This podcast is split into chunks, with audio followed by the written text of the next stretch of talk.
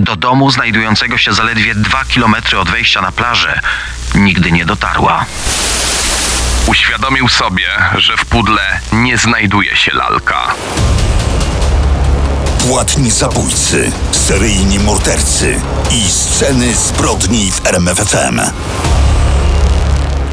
Dzisiaj w naszym specjalnym programie opowiemy o najgłośniejszych sprawach kryminalnych minionego roku. I od razu dodajmy, nie będą to zbrodnie popełnione w minionym roku, ale takie, o których było w mediach w ostatnim roku najwięcej doniesień, które wywołało największe y, zainteresowanie internautów, widzów, słuchaczy. No i będą to sprawy, w których nastąpił właśnie w minionym roku jakiś wyraźny przełom. Prosiliśmy słuchaczy o pomoc w ułożeniu tej listy spraw, które przyciągały Waszą największą uwagę. I najwięcej z Was interesowało się sprawą zaginięcia Iwony Wieczorek. I o tym już za moment. Dodajmy, że gościem specjalnym w dzisiejszym programie będzie Kuba Kaługa, dziennikarz RMFFM z Trójmiasta. Niemal od początku był blisko tej sprawy, ma ogromną wiedzę, no i przynajmniej częścią tego, o czym dowiedział się z oficjalnych i tych mniej oficjalnych źródeł, obiecał się z nami podzielić. Powiemy także o jednej z najgłośniejszych zbrodni świata, znanej jako chłopiec z pudełka. No i musi pojawić się sprawa zabójstwa w Borowcach. Jacek Jaworek wciąż jest poszukiwany. Zaginięcie Iwony Wieczorek. Wszyscy pamiętają ten widok utrwalony przez kamery monitoringu w Gdańsku. Młoda blondynka idzie deptakiem, w ręku niesie swoje buty, a za nią podąża mężczyzna z przewieszonym przez ramię ręcznikiem. I to jest ostatni ślad, jaki po niej pozostał. Ale jak to u nas po kolei? Jest 16 lipca 2010 roku, popołudnie. Iwona Wieczorek umówiła się na spotkanie z przyjaciółmi. Adria i trzej koledzy Adrian, Marek i Paweł. Chcą noc spędzić w dyskotece, ale najpierw mały biforek. Towarzystwo przyjechało na działkę babci Pawła. Ulica Reja w Sopocie, tu spędzają beztrosko czas, jest alkohol, śmiechy, no i głośne rozmowy. Zbliża się północ. Cała grupka zbiera się z działki i zmierza do słynnego krzywego domku przy Sopockim Monciaku. Wchodzą do dyskoteki Dream Club.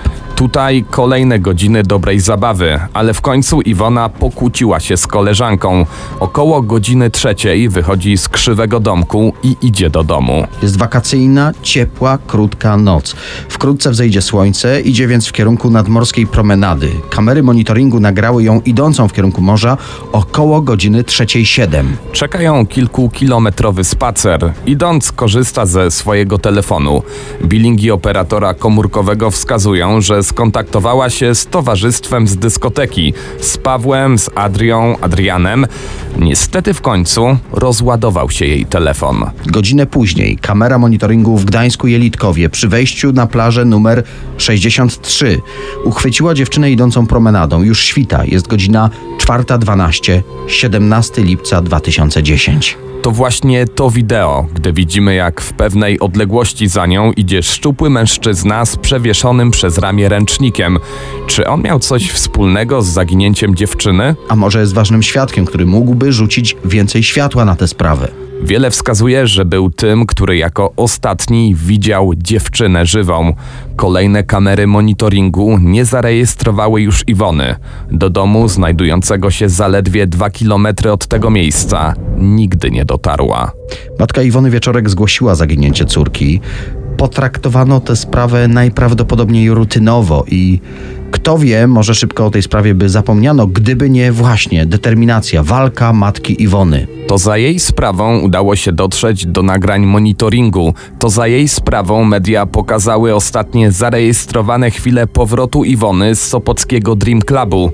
To na poszukiwaniach mężczyzny z przewieszonym ręcznikiem skupiło się początkowo śledztwo. W pomoc w poszukiwaniach aktywnie włącza się Paweł P., przyjaciel Iwony, z którym bawiła się na dyskotece, e, udzielał wywiadów w mediach. Policja przesłuchała zarówno jego, jak i znajomych dziewczyny. W sumie wezwano blisko 300 świadków. Przeszukano plaże, przeszukano tereny leśne, parkowe pomiędzy wejściem 63 a domem dziewczyny.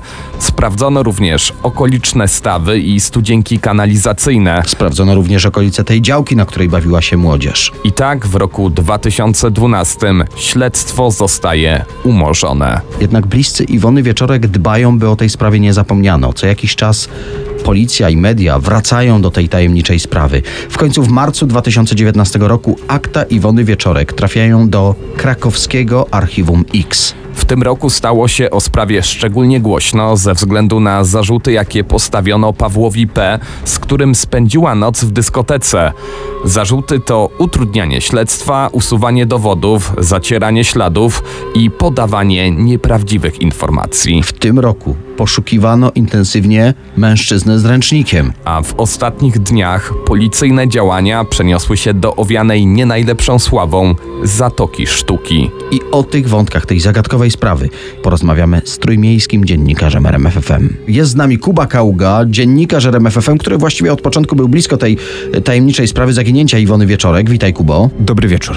Musimy tu wtrącić, że Kuba ma dziennikarskiego nosa i to może dla wielu tylko takie hasło, ale ja pamiętam jak w bardzo głośnej sprawie Agaty Zwejherowa, której ciało znaleziono w jednym z parków, jako pierwszy wysunąłeś tezę, że mogło to być samobójstwo. Po prostu Agata zleciła zabójstwo samej siebie i to zleciła swojej koleżance. No właśnie wtedy to wydawało się nieprawdopodobne, zbyt kontrowersyjne, nierealne, ale śledztwo wykazało, że tak właśnie było. To prawda, trochę mi się wtedy też zebrało od y, niektórych uważających, że jakieś takie fantastyczne teorie tworzę i fikcję literacką próbuję pisać. Absolutnie nie, nigdy tak nie pracuję. Zawsze staram się informować y, społeczeństwo, kogokolwiek wyłącznie o tym, co udało się ustalić. No i ja też nie jestem detektywem, tak, i nie prowadzę tych spraw sam, tylko staram się informować o tym, co robią i co ustalają prowadzące te sprawy organa ścigania szeroko rozumiane. I takich ludzi nam tutaj trzeba. Dzisiaj sprawa jeszcze bardziej skomplikowana, zagmatwana, w której było wiele przełomów i wszystkie w cudzysłowie. Pamiętasz, jak trafiłeś na te informacje? To była jedna z wielu spraw o zaginięcie. Czy czułeś, że może stać się tak głośna? Chyba powiem tak, że popełniłem ten błąd, który myślę, że większość z nas albo niemal wszyscy popełniliśmy wtedy na początku. To znaczy, to była sprawa, która nie wzbudziła większego zainteresowania. Ja też wtedy się bezpośrednio nią nie zajmowałem, bo miałem trochę inne obowiązki i, bezpośrednio przy niej nie pracowałem. Natomiast no też wakacje to jest taki czas, kiedy do tych y, zaginięć y, dochodzi bardzo często i one się często po tygodniu, dwóch rozwiązują i tutaj pewnie wszyscy zakładali, że tak właśnie będzie. No, jak było, no to wszyscy wiemy niestety i do dzisiaj opowiadamy o tej sprawie. No właśnie, sprawa zaginięcia Iwony Wieczorek to jedno z naprawdę wielu zaginięć, do jakich dochodzi każdego roku. Niestety, a szczególnie w okresie wakacyjnym. O jakich wątkach tej sprawy dzisiaj koniecznie musimy powiedzieć? Na pewno musimy wspomnieć o tym, co dzieje się aktualnie i pewnie będziesz mnie zaraz pytał mm, o na przykład te działania, które mm, są w Zatoce Sztuki, dawnej Zatoce Sztuki w Sopocie prowadzone, ale jak rozumiem, to pytasz o te wątki już z przeszłości powiedzmy, tak? No bo tych, tych było też mnóstwo, tak? Ja nie wiem ile, ile przełomów w sprawie Iwony Wieczorek już było w mediach, prawda? Z tych wątków y, przeszłości na pewno musimy poruszyć wątek śmieciarzy. Przypomnijmy, na czym polegały działania śledczych.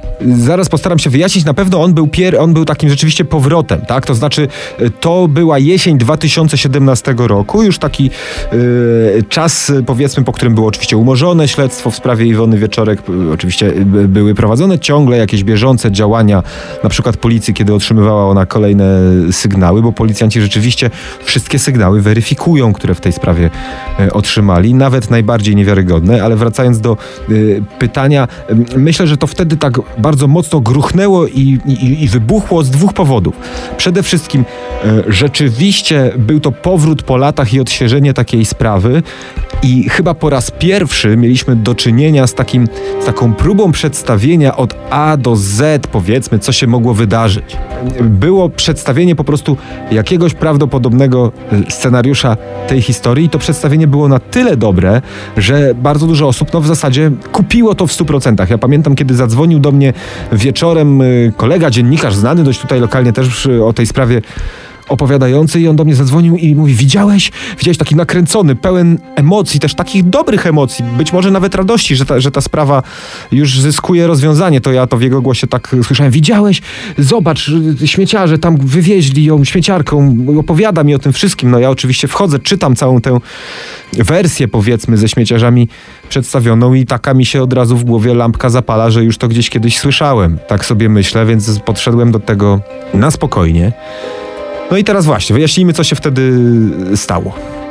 E, agencja detektywistyczna, nie będziemy wymieniać jej nazwy, bo w sumie jakie ona ma znaczenie, e, przedstawiła w pewnym momencie nagrania z monitoringu z pasa nadmorskiego e, z Gdańska, przedstawiając taką wersję, że Iwona Wieczorek miała, miałaby zginąć z rąk no, ludzi zajmujących się wywożeniem tutaj śmieci z pasa nadmorskiego w Gdańsku, oczyszczających ten, ten rejon, że oni mieliby za to odpowiadać, że mieli nawet wozić jej ciało na pacę samochodu, którym te śmieci były wywożone. Pewnie doskonale to pamiętacie. Mm, były przedstawione takie y, zdjęcia, nagrania, analizy. Tam nawet pokazywano, gdzie jest głowa Iwony Wieczorek, gdzie są jej włosy, jak się układają i tak dalej, i tak dalej. I tak y, starałem się koledze wtedy wytłumaczyć, że może spokojnie poczekajmy, bo może nie wszystko jest takie jasne i nie ma co tutaj robić wielkiej sensacji, bo tak mi coś lampka właśnie w głowie świtała, że taki wątek był mm, badany. Ja, myśmy na przykład wtedy nie zrobili żadnej publikacji o tej sprawie, bo zapytaliśmy w prokuraturze o taki wątek, no i prokuratura odpowiedziała nam, że absolutnie jest to nieprawdą, że ten wątek był wcześniej yy, w sprawie analizowany, że został dogłębnie sprawdzony, że, do, że śledczy dotarli do tych osób pracujących wtedy w pasie nadmorskim, że rozmawiali z nimi.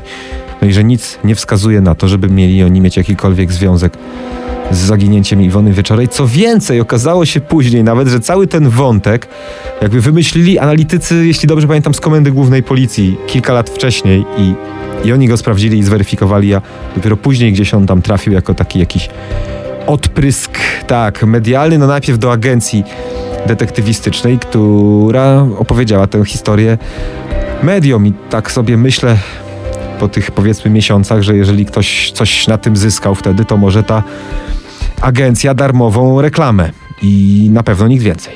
Musimy na pewno powiedzieć o tych tegorocznych wątkach. Zatoka Sztuki, Facet z ręcznikiem, no i oczywiście Paweł P. To są sceny zbrodni w RMFFM.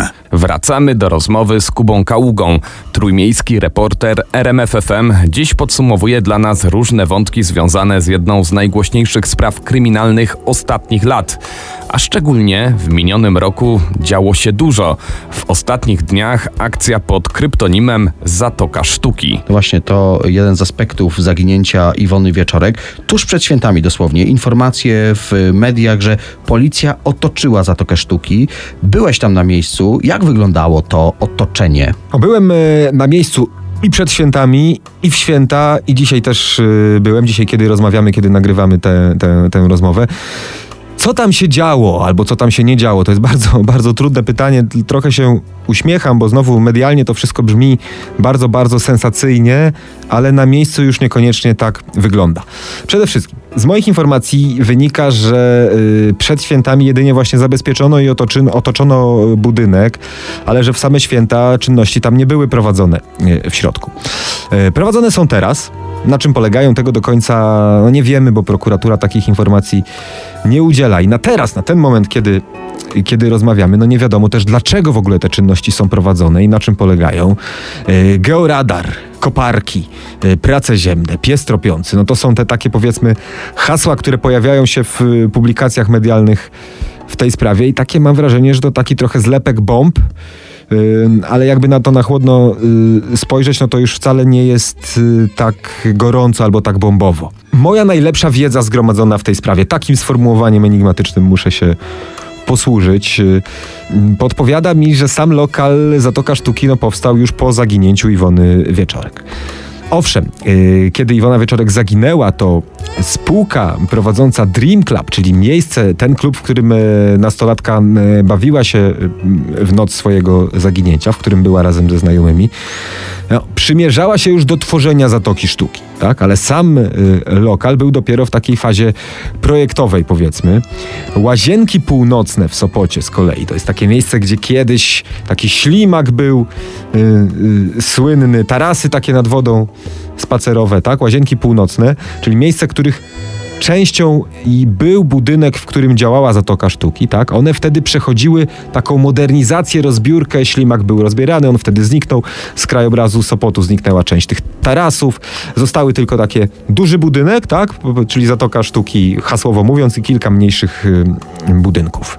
Z moich tych najlepszych informacji, jakimi mogę się podzielić, wynika, że zwłaszcza po nagłośnieniu sprawy Krystiana W., tak zwanego Krystka, łowcy nastolatek na przykład, tak, w mediach tak na, na, nazywane, nazywanego. Y, To jest ten mężczyzna, który y, jest oskarżony o kilkadziesiąt przestępstw y, seksualnych. Jego ofiarami padały młode kobiety, także niepełnoletnie, także nieletnie.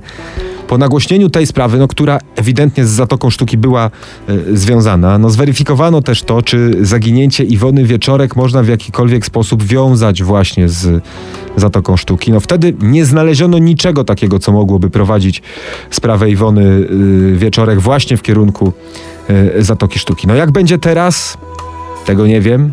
No, Jeśli by się udało tę sprawę rozwiązać dzięki tym, y, tym aktualnie prowadzonym działaniom i, i tym, co dzieje się w Zatoce Sztuki, no to na pewno byłaby to ogromna sensacja. Ale jeżeli nie, no to być może będziemy mieli do czynienia z gigantyczną kompromitacją wręcz. No bo też nie można zapominać, że sprawa Iwony Wieczorek jest używana, rozgrywana także politycznie nierzadko. Ale jaki związek może być pomiędzy Iwoną Wieczorek a Krystkiem z Zatoki Sztuki? Wykluczono z całą pewnością jakikolwiek związek Iwony Wieczorek z Krystianem W. Zrobiono to wiele lat temu w trakcie tych działań, o których wspominałem. Nic nie wiadomo mi o tym, aby jakikolwiek wątek w ustaleniach w tej sprawie poczynionych wskazywał w ogóle na takie powiązanie. Oczywiście zawsze pozostaje otwarte pytanie, czy nie- ktoś nie popełnił błędu. Ale z drugiej strony pamiętajmy, że ta sprawa y, przechodzi przez bardzo różne ręce, jest wielokrotnie weryfikowana, bo oczywistym jest to, że sopocka policja zajęła się tą sprawą mm, za późno i że na początku śledztwo prowadzono po łebkach, ale kiedy ona nabrała już takiego bardzo medialnego, też politycznego po części charakteru, to tam wszelkie y, wątki są bardzo, bardzo, bardzo dokładnie weryfikowane. W mojej ocenie nie jest możliwe, aby ktoś wcześniej przegapił związek między Krystianem W. a Iwoną Wieczorek. Użyłeś mocnych słów. Kompromitacja. Powiedziałeś też o sprawie, że nabrała politycznego charakteru. Czy ty jesteś świadom, że te słowa nie wszystkim się spodobają? Tak, tak. No właśnie, widzisz, ale ja mam coś na swoją obronę, jeżeli mogę. Mamy przełom w sprawie zaginięcia Iwony Wieczorek. Są wielkie efekty gigantycznej pracy śledczych. Ostatnie zeznania dają taki materiał dowodowy, który pozwala mówić o wielkim przełomie w śledztwie. Są twarde dane, które pozwolą prokuraturze wyciągać konsekwencje. Takie zdanie, na naszej zresztą antenie, wypowiedział minister Michał Woś. Kilka godzin po tej wypowiedzi, kiedy się różni zaczęli dopytywać, a skąd pan minister miał w ogóle wgląd w materiały śledztwa, bo to jest dobre pytanie po takiej wypowiedzi, musiała się do tego odnieść ta prokuratura i szybko ta prokuratura wydała mm, komunikat o treści. Prokuratura Krajowa nie udzielała ministrowi Michałowi Wosiowi żadnych informacji dotyczących śledztwa w sprawie Iwony Wieczorek. To, to, była sytuacja, która wtedy dotyczyła zatrzymania Pawła P., o którego zresztą pewnie mnie zaraz zapytasz, o którym za chwilę będziemy mówić, ale ja myślę, że to też tak bardzo ciekawie pokazuje, jak my bardzo chcielibyśmy, my społeczeństwo chcielibyśmy rozwiązania tej sprawy, jak widzą w tym być może kapitał jakiś do, dla, dla siebie politycy, czy, czy widzą szansę na 5 sekund swojej sławy politycy, którzy jak się okazuje nie mają pojęcia tak naprawdę, nie mają prawa mieć pojęcia, co się w tej sprawie dzieje, prawda? A prokuratura sama w sobie informacji nie udziela, bo, bo pracuje. I to ja sobie tak myślę, dlatego mówię o tej kompromitacji, tak? Bo jeżeli to wszystko y, okaże się takim działaniem nieprzyniosącym efektu, na który wszyscy liczymy, nie przynoszącym rozwiązania, albo y, przeradzającym się w kolejne lata spekulacji i takich właśnie przełomów, o których ty wspomniałeś, że ich tam naliczyłeś już sporo, no to, to niech każdy z nas teraz oceni sam, czy to słowo, którego użyłem, jest adekwatne do sytuacji, czy nie. I tu postawmy kropkę, jeśli chodzi o Zatokę Sztuki, bo na razie niewiele więcej wiadomo. No to teraz e, czas na hasło trzy kubki, czyli facet z ręcznikiem. Głośno było w ostatnich miesiącach o nowym tropie. Policja udostępniła wideo, na którym widać i słychać mężczyznę, który mógł być tym, który szedł tej feralnej nocy za Iwoną. Na policyjnych stronach pokazano fragmenty filmu, zresztą od lat znajdującego się na YouTube, na którym widać, jak grający w tak zwane trzy kubki wkręcają nieświadomych przechodniów. Dosłownie godziny po opublikowaniu przez policję wizerunku mężczyzny z ręcznikiem, zgłosił się on sam na komisariat, zaprzeczył, by tego dnia, gdy doszło do zaginięcia, w ogóle był w Sopocie. Znów mamy do czynienia z takim właśnie, tak z przekąsem wcześniej powiedziałeś, przełomem, bo część mediów odtrąbia sukces, że został odnaleziony mężczyzna z ręcznikiem. Tu mamy przekaz, że on nie był wtedy w Sopocie. Prokuratura tylko potwierdza, że to jest mężczyzna wid- widoczny na nagraniu. Nie wiemy na którym nagraniu, na tym pierwszym nagraniu, czy na tym drugim nagraniu. Tak mówię też z przekąsem, bo ja z innych źródeł słyszę, że to nie jest ta sama osoba i, i doświadczone osoby znające się na e, fachu swoim, na rozwiązywaniu różnych kryminalnych zagadek mówią mi, że widać dla nich gołym okiem, że na tych dwóch nagraniach są dwie różne osoby. To też zastanawiające, że ten mężczyzna od gry w trzy kubki zgłosił się po kilkunastu godzinach, tak jakby, nie wiem, wcześniej miał nie widzieć tego nagrania z ręcznikiem na swoim ramieniu. Najwyraźniej nie jest to ta sama osoba i po prostu nie odnaleziono mężczyzny, który z przewieszonym przez ramię ręcznikiem szedł w noc zaginięcia za Iwoną Wieczorek. Wbrew temu, że niektórzy twierdzą, że znaleziono. No to jeszcze czas na jeden wątek imprezowiczów. Paweł P., z którym Iwona spędziła swoją ostatnią noc na imprezie w Dream Clubie, to właściwie jedyny, któremu postawiono tu zarzuty. Dotyczą jednak nie zabójstwa, a utrudniania śledztwa. W związku z zatrzymaniem Pawła P. padła ta polityczna wypowiedź pana ministra, którego już nie, nie będziemy drugi raz tutaj krzyżować za tę wypowiedź. Ja przyznam szczerze, że ja y, nie do końca rozumiem to, co się dzieje. Y, Być może właśnie z racji tego, że prokuratura dość lakonicznie i skromnie udziela informacji, być może na tym etapie prokuratura nie może sobie pozwolić na więcej. Ja tego po prostu nie wiem. Ale tak sobie myślę, gdy, gdy słyszę o, o, o właśnie imprezowiczach, tak? O tym wątku imprezowiczów i, i tym, że to najbliżsi znajomi Iwony Wieczorek mieliby po prostu za tym wszystkim stać, to ja sobie tak myślę, że ja, tak powiem, w zbrodnię doskonałą popełnioną przez grupę nastolatków to nie bardzo wierzę. Zarzuty wobec y, Pawła P., te, które znamy z tego mm, y, prokuratorskiego skromnego przekazu, one dotyczą utrudniania śledztwa w sprawie Iwony Wieczorek. To utrudnianie miałoby polegać na usuwaniu śladów i dowodów, na zacieraniu śladów przestępstwa, a także podawaniu nieprawdziwych informacji w sprawie dotyczącej Iwony Wieczorek, ale niestety tego o tym, jakie ślady i jakiego przestępstwa miały zostać zatarte, no tego się nie dowiedzieliśmy, o tym prokuratura nie poinformowała. Broniący Pawła P. z kolei adwokat Krzysztof Woliński e, powiedział już po przedstawieniu zarzutów, że jego klient jest absolutnie niewinny, że się nie przyznał do winy. No i jak mówił, złożył on wyjaśnienia, które śledczy będą musieli teraz y, zweryfikować. Ja tak czy siak życzyłbym sobie bardzo, bardzo mocno w tej sprawie, żeby czy to służby, czy prokuratura, czy politycy, którzy ogłaszają e, jakieś przełomy w tej sprawie, m, mówili o tym wtedy, kiedy one nastąpią, a nie kiedy tylko będą taką mm, warstwą życzeniową. A jak już taki przełom nastąpi, to ja wierzę w to, że nam wszystkim będzie dane naprawdę od A do Z, krok po kroku, poznać i zrozumieć, co się stało i dlaczego takie, a nie inne działania były podejmowane. No bo na razie z tego, co się dzieje teraz, no niewiele można y, zrozumieć. A chyba nie o to chodzi, tak myślę. Kuba Kaługa, bardzo dziękujemy, że podzieliłeś się z nami wynikami Twoich dziennikarskich ustaleń. No oby doszło do najważniejszego ustalenia. Jaki los spotkał Iwonę Wieczorek i kto za ten los odpowiada. Dziękujemy, że wpadłeś do kryminalnego podsumowania minionego roku. Sceny zbrodni w RMFFM. Wejdź do mrocznego świata przestępców. W scenach zbrodni zajmiemy się teraz sprawą, która od ponad pół wieku czeka na rozwiązanie. Historia chłopca z pudełka albo nieznanego dziecka Ameryki, jak nazywały ją media, jest jedną z największych zagadek w historii. Pod koniec minionego roku nastąpił długo wyczekiwany przełom w tej sprawie.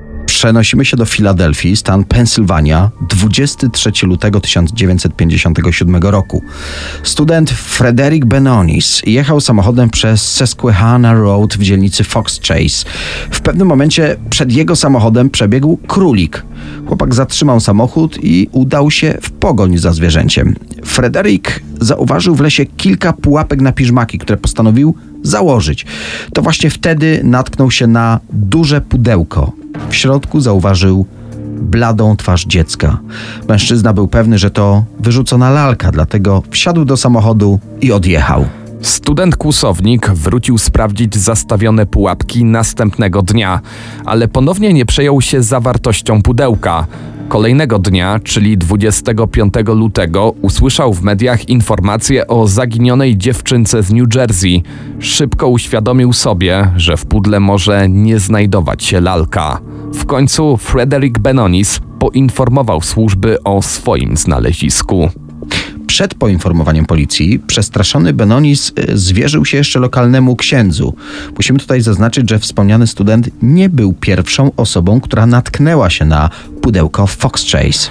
Dzień wcześniej na tajemnicze znalezisko natknął się niejaki John Powroźnik, 18-letni licealista. Był tak przerażony zawartością pudełka, że z nikim nie podzielił się tą informacją. Prawdopodobnie nastolatek bał się również tego, że policja skonfiskuje jego pułapki na piżmaki. Około 10.20 policja dotarła we wskazane miejsce przy Susquehanna Road. W kartonowym pudle po kołysce funkcjonariusze znaleźli nagiego, martwego chłopca obwiniętego w tani flanelowy koc. Koroner oszacował wiek dziecka na około 4 lata. Zmarły miał niechlujnie przystrzyżone włosy i był niedożywiony.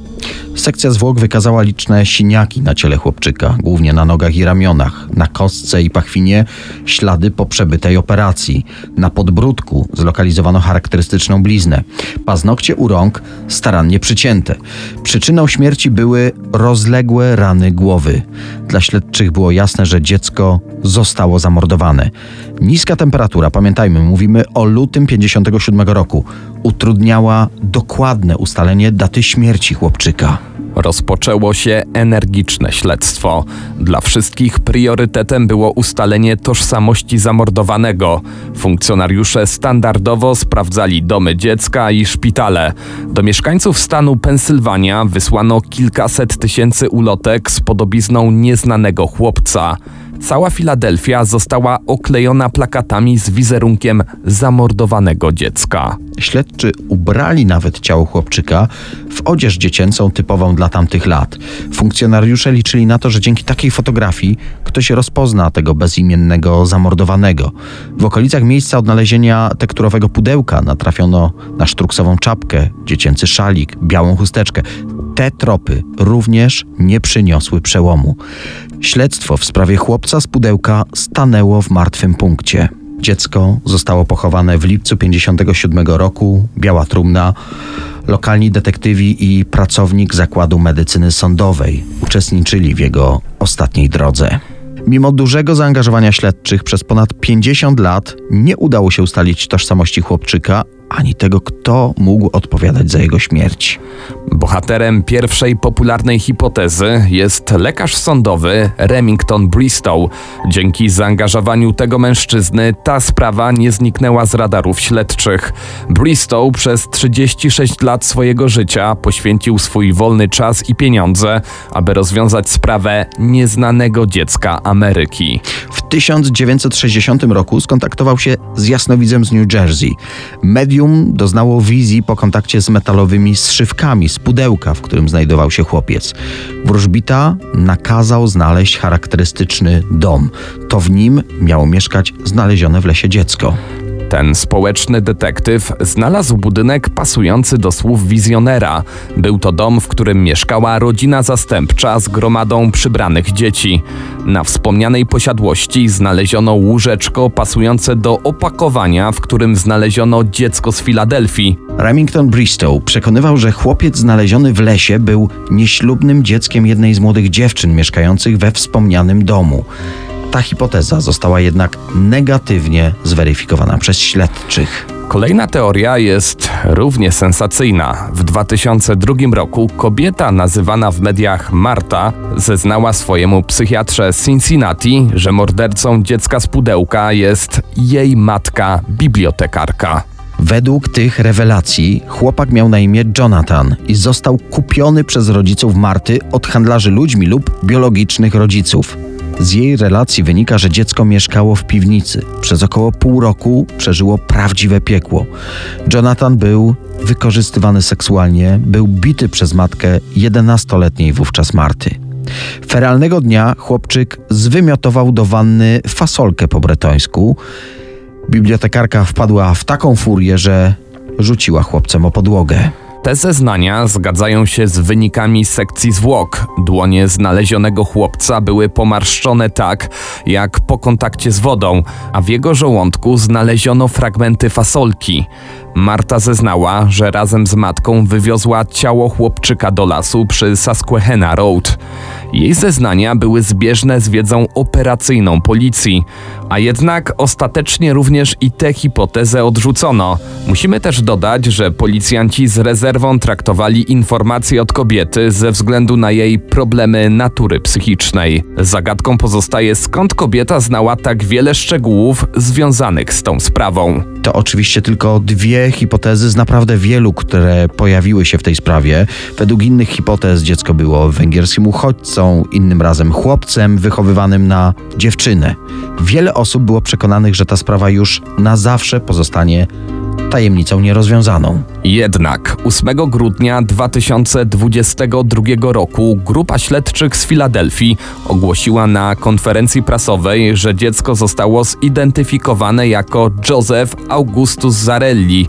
W momencie zabójstwa miał 4 lata. Joseph urodził się 13 stycznia 1953 roku. Mieszkał w zachodniej części Filadelfii. Jak poinformowano na konferencji, chłopiec ma rodzeństwo, a jego rodzice już nie żyją. E, Dodajmy, że nazwiska rodziców chłopca nie zostały ujawnione. Jak przekazała policja, nigdy nie zgłoszono zaginięcia tego czterolatka. Ustalenie tożsamości było możliwe dzięki ekshumacji chłopca w kwietniu 2019 roku. Pobrany materiał został poddany nowoczesnej analizie DNA. Poprzez genealogię genetyczną wyśledzono potencjalnych krewnych dziecka. Jak poinformowali śledczy, kod genetyczny Josefa Zarellego doprowadził policję do prominentnej rodziny. Następnie kuzyn chłopca udostępnił swój kod genetyczny do publicznej bazy danych i na tej podstawie udało się ustalić tożsamość chłopca z pudełka. Kapitan Jason Smith przekazał również takie słowa: Mamy podejrzenia co do tego, kto może być odpowiedzialny za zabójstwo, ale byłoby nieodpowiedzialne z mojej strony dzielić się tymi podejrzeniami, ponieważ śledztwo wciąż trwa. Wielu śledczych zajmujących się tą sprawą już nie żyje. Bardzo prawdopodobne, że na tym świecie nie ma również sprawców tego potwornego zabójstwa. Wierzymy jednak, że śledczym do końca uda się rozwiązać tę jedną z największych tajemnic kryminalistyki, bo ustalenie tożsamości chłopca z pudełka zamyka dopiero pierwszy rozdział w tej tajemniczej sprawie. Musimy tutaj zaznaczyć, że w całą sprawę mocno zaangażowała się grupa Vidok Society, zrzeszająca specjalistów medycyny sądowej, profilerów FBI i doświadczonych śledczych. Kilka dni temu w Filadelfii odbyło się nabożeństwo w intencji małego Josefa. Mieszkańcy dzielnicy Fox Chase przyszli do kościoła, aby oddać hołd dziecku. Jedna z uczestniczek nabożeństwa powiedziała: Czuję, że muszę tu być. Zawsze śledziłam tę historię, ponieważ była taka smutna, a dorastając tam po prostu czuję się z nią związana. Na nagrobku czteroletniego Josefa Zarellego widniał taki napis: Ojcze niebieski, pobłogosław tego nieznanego chłopca. Po 65 latach nieznany chłopiec w końcu ma imię. Daniel Dyk, Kamil Barnowski prezentują Sceny zbrodni w RMFFM. Dzisiaj zajmujemy się kryminalnym podsumowaniem roku 2022. Zabójstwo w Borowcach. Jak śledzimy tytuły z internetu, to można mieć wrażenie, że ta sprawa wciąż jest w kręgu zainteresowań nie tylko opinii publicznej, ale i policji. No to kilka tytułów. Czy Jacek Jaworek żyje? Kilkuset funkcjonariuszy w Borowcach. Policja znów na tropie Jaworka. Właśnie, a jak się popatrzy na daty pod tymi tytułami, lipiec 2022, październik 22, nawet listopad czy grudzień 22, to można odnieść wrażenie, że ta sprawa miała miejsce ledwie tygodnie, no może miesiące temu. No właśnie, nieco ponad miesiąc temu, w końcówce listopada, kilkuset policjantów wzięło udział w przeszukaniu lasów i pól w rejonie Borowców. Jakby dopiero co dokonał zbrodni i ukrył się w okolicy domu. A tu śledztwo było już przedłużane, o ile się orientuję. Aktualna data końca śledztwa to 10 stycznia 2023. Nieco ponad tydzień jeszcze mają trwać czynności, a później kolejne przedłużenie, zawieszenie, może umorzenie. No to zostawmy, tego nie rozstrzygniemy. Skupmy się na tej głośnej sprawie. Od zabójstwa w Borowcach minęło półtora roku. Borowce, niewielka wioska licząca niespełna 100 mieszkańców, powiat częstochowski, województwo śląskie, to jedna z tych miejscowości, w których wszyscy się znają. W środku nocy z 9 na 10 lipca 2021 roku z policją kontaktuje się mieszkająca w tej miejscowości kobieta. Zgłasza awanturę domową. Policja przyjeżdża na miejsce. Od zgłoszenia minęło 27 minut. W domu jednorodzinnym panuje cisza. Policjanci decydują się wejść do środka. Tego widoku nie zapomną. W domu znajdują trzy ciała. Wszystkie mają rany postrzałowe. Małżeństwo i ich dziecko nie żyją. Późniejsze ustalenia wskazują, że to właściciele domu, czyli dzwoniąca kobieta i jej mąż, mieli po 44 lata. Trzecią ofiarą jest ich 17-letni syn. Chwilę później okazuje się, że tej nocy w domu były jeszcze dwie osoby: trzynastolatek, drugi syn tego małżeństwa oraz brat zastrzelonego mężczyzny, Jacek Jaworek. Chłopiec, gdy domowa kłótnia zmieniła się w krwawą jatkę, schował się w szafie, a gdy zrobiło się cicho, uciekł z domu, pobiegł do rodziny mieszkającej w pobliżu. Jest więc oczywistym, że to zdenerwowany wujek Jacek sięgnął po broń i zastrzelił rodzinę. Mija 40 minut od zgłoszenia awantury. Policjanci zarządzają blokadę okolicznych dróg. Rozpoczyna się poszukiwanie podejrzanego. W naszej historii jest 10 lipca 2021, ranek. Nikt w Borowcach już nie śpi. Wszyscy mówią tylko o jednym. Jacek Jaworek zastrzelił swojego brata, bratową i ich syna. Gdyby młodszy syn nie schował się w szafie, też pewnie by nie żył. Policjanci ustalają, że w trakcie domowej awantury Jacek Jaworek sięgnął po broń i oddał tej nocy kilkanaście strzałów. Dziesięć z nich trafiło domowników. W sieci wiele jest wzmianek, że strzelał z broni kaliber 7,65 mm, choć oficjalna ekspertyza balistyczna policji ze względu na dobro śledztwa nie jest jawna. Wspomniana blokada dróg nie przyniosła rezultatów. Nie udało się zatrzymać podejrzanego. Policja, straż, sąsiedzi, rodzina zamordowanych rozpoczynają poszukiwania. Wiedzą, że Jacek Jaworek ma broń i może być niebezpieczny. Jednak nikt nie wyobraża sobie, że może uciec daleko. Większość mieszkańców przewiduje, że jak ochłonie, to sam się podda albo sam się zastrzeli, gdy zrozumie, co zrobił. Choć niektórzy twierdzą, że może właśnie przekracza granicę i ucieka z kraju. Zbadano każdą z tych hipotez i o nich za moment, ale musimy wtrącić, jak to się stało, że Jacek Jaworek zamieszkał w domu swojego brata. Otóż, jako że nie płacił alimentów, został skazany na tak zwaną zastępczą karę, czyli pozbawienia wolności. Trafił do więzienia, w którym spędził okres od marca do czerwca 2021 roku. Gdy wyszedł z zakrat, brat zgodził się, by zamieszkał z jego rodziną, no zanim stanie na nogi. I ta decyzja okazała się tak tragiczna w skutkach. Wróćmy do poszukiwań. W skrócie, jak kamień w wodę. Opublikowano wizerunek podejrzanego. Wzrost 170-180 cm, wiek 53 lata. Tęga budowa ciała, owalna twarz, włosy krótkie, jasne. W noc morderstwa ubrany był prawdopodobnie w granatowe dżinsy i granatową koszulkę z krótkim rękawem. Mógł mieć ze sobą jasną kurtkę lub bluzę. Jego zdjęcia trafiły do wiadomości telewizyjnych i serwisów internetowych, ale po 10 lipca nikt go nie widział. Na stronach policji opublikowano także szereg zdjęć poszukiwanego w różnych konfiguracjach fryzur, z brodą, wąsami, w okularach, po prostu jak mógłby wyglądać. Komendant wojewódzki policji w Katowicach wyznaczył 20 tysięcy złotych nagrody za pomoc w odnalezieniu poszukiwanego, ale i to nie pomogło. Tuż po tym potrójnym morderstwie nad Borowcami przeszła nawałnica. Deszcz zatarł ewentualne ślady. Warto też wspomnieć, że borowce leżą pośród lasów. Trudny teren, gęsto zarośnięty, do tego podmokły, łatwo się w nim ukryć, łatwo zmylić pogoń. ale taki teren utrudniał też ewentualne odnalezienie ciała Jacka Jaworka, bo coraz więcej osób skłaniało się do hipotezy, że mógł on popełnić samobójstwo. Wspomniałeś o nawałnicy. Trąba powietrzna, która przeszła przez te okolice, połamała i wywróciła wiele drzew. Przez wiele miesięcy tego obszaru nie przeczesywano. Dopiero po tym, jak leśnicy usunęli te niebezpieczne drzewa, sprawdzono i ten teren. Zresztą nie raz. Policja, no dosłownie przed miesiącem, w końcówce listopada, zorganizowała olbrzymie poszukiwanie ewentualnego ciała. Wytypowano obszar o powierzchni aż 3000 hektarów. Podzielono go na sektory. Te sektory przeczesywało 650 osób. Policja, Wojska Obrony Terytorialnej, Straż Pożarna, Straż Leśna, a nawet goprowcy. W pewnym momencie ktoś natrafił na kości, ale ostatecznie wykluczono, by były to kości ludzkie.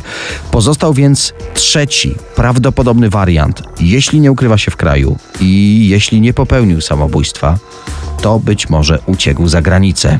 Wystawiono za nim międzynarodowy list gończy, czerwoną notę Interpolu, a także europejski nakaz aresztowania. Na razie jednak poszukiwania potrójnego mordercy Jacka Jaworka nie przyniosły żadnych rezultatów. Podsumowaliśmy najgłośniejsze sprawy. To one wywołały największe zainteresowanie mediów i słuchaczy w minionym roku. Mamy nadzieję, że wkrótce, może właśnie w tym roku, będziemy mogli mówić o tych sprawach bez znaków zapytania. Zawsze mamy nadzieję, że zbrodnia i kara idą w parze. Oby i w tych nierozwiązanych jeszcze sprawach sprawiedliwości stało się zadość. Przy okazji dziękujemy Kubie Kałudze za przeanalizowanie dla nas sprawy Iwony Wieczorek, a słuchaczom za to, że dzięki ich sugestiom i wyborom powstał ten dzisiejszy program. Sceny zbrodni w RMFFM.